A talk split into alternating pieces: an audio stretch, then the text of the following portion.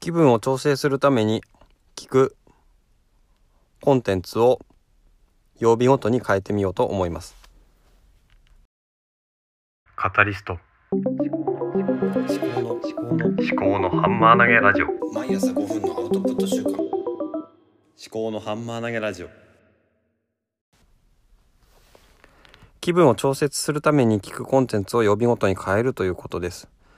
これはどういうことかというとまあ今日は月曜日ですね。月曜日は、まあ、何を聞きたいかというとまあ明るい気持ちになるということとかそういったものですね。で月曜日今日は何を聞いてきたかというと今ね出勤をしながら聞いてきたのはサンドイッチマンのザ・ラジオショーサタデーです。でとにかくねまあ面白いですよね。まあサンドイッチマン好きだっていうバイアスがねかかってるんでまあサンドイッチマンだともう何を喋ってもね私はね面白いんですよね。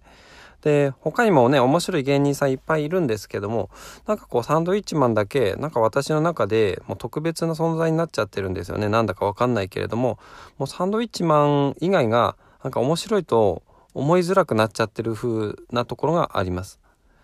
あとはねサンドイッチマンがうんなんで好きなのかってはねあんまりよくわかんないんですよね。とにかくねまあネタが面白かったっていうのもあるし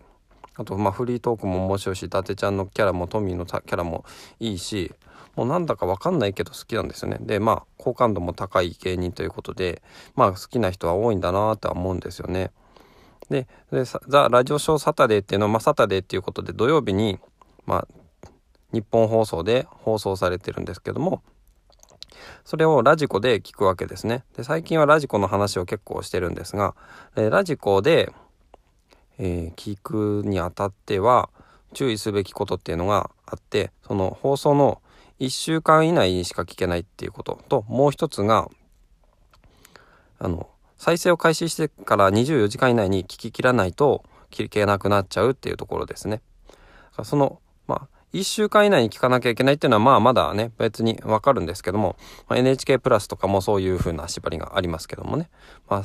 サーバーの都合とかいろいろあると思うんですがこの2つ目の24時間以内に聞き切らなきゃいけないっていうところが結構私にとっては結構高いハードルなんですよね。でなんでそうなのかっていうと、まあ、仕事をしていると仕事をしていると仕事をしている時間はあのイヤホンに耳を突っ込んで聞いているわけにはいかないですよね。あとは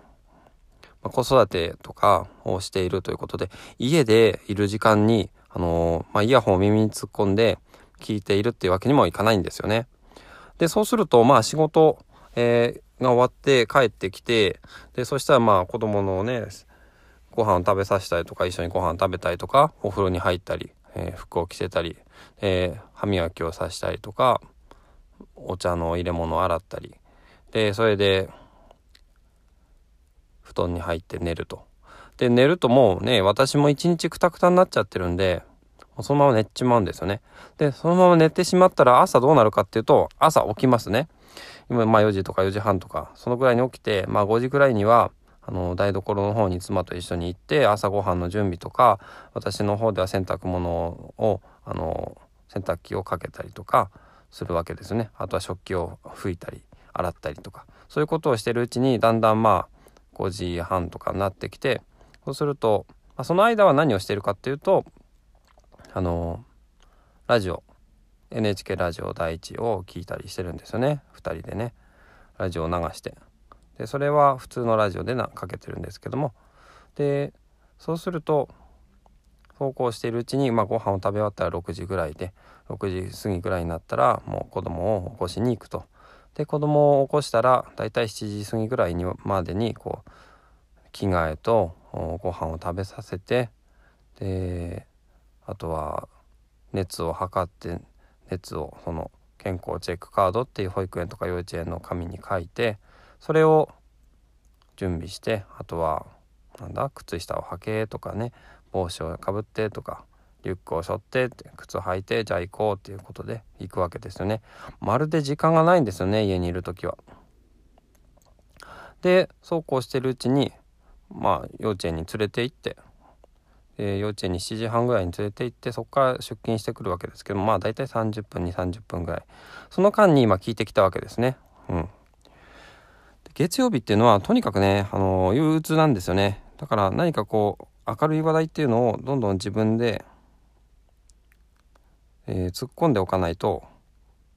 なんかすごい暗くなっちゃうんですね。だからそこでサンドイッチマンの土曜日のやつをまあ聞くということで。でこれ2時間ぐらいの番組なんで、まあ、一気に24時間以内聞かなきゃいけないんですね。だからこれがまあ朝の通勤30分ぐらいあとは昼休みに1時間ぐらい聞けるわけですね。昼休みはもう月曜日はもうこれを聞くっていうことにもう集中しちゃおうかなと思うんですね。あのポッドキャストとかもいろいろあるんですけどもね。オーディブルとかボイシーとか。もうボイシーはねほとんど今聞かなくなってるんですよね。でなんかねなんかボイシーよりもポッドキャストとかラジオとかの方が最近好きになってきちゃってね。不思議なもんですね。まあ1年ぐらい経ったわけですが。でそれでうんやっていくということにちょっとね試しにね月曜日のね、勢いつけるってことでサンドイッチマンに頼ろうと思っております。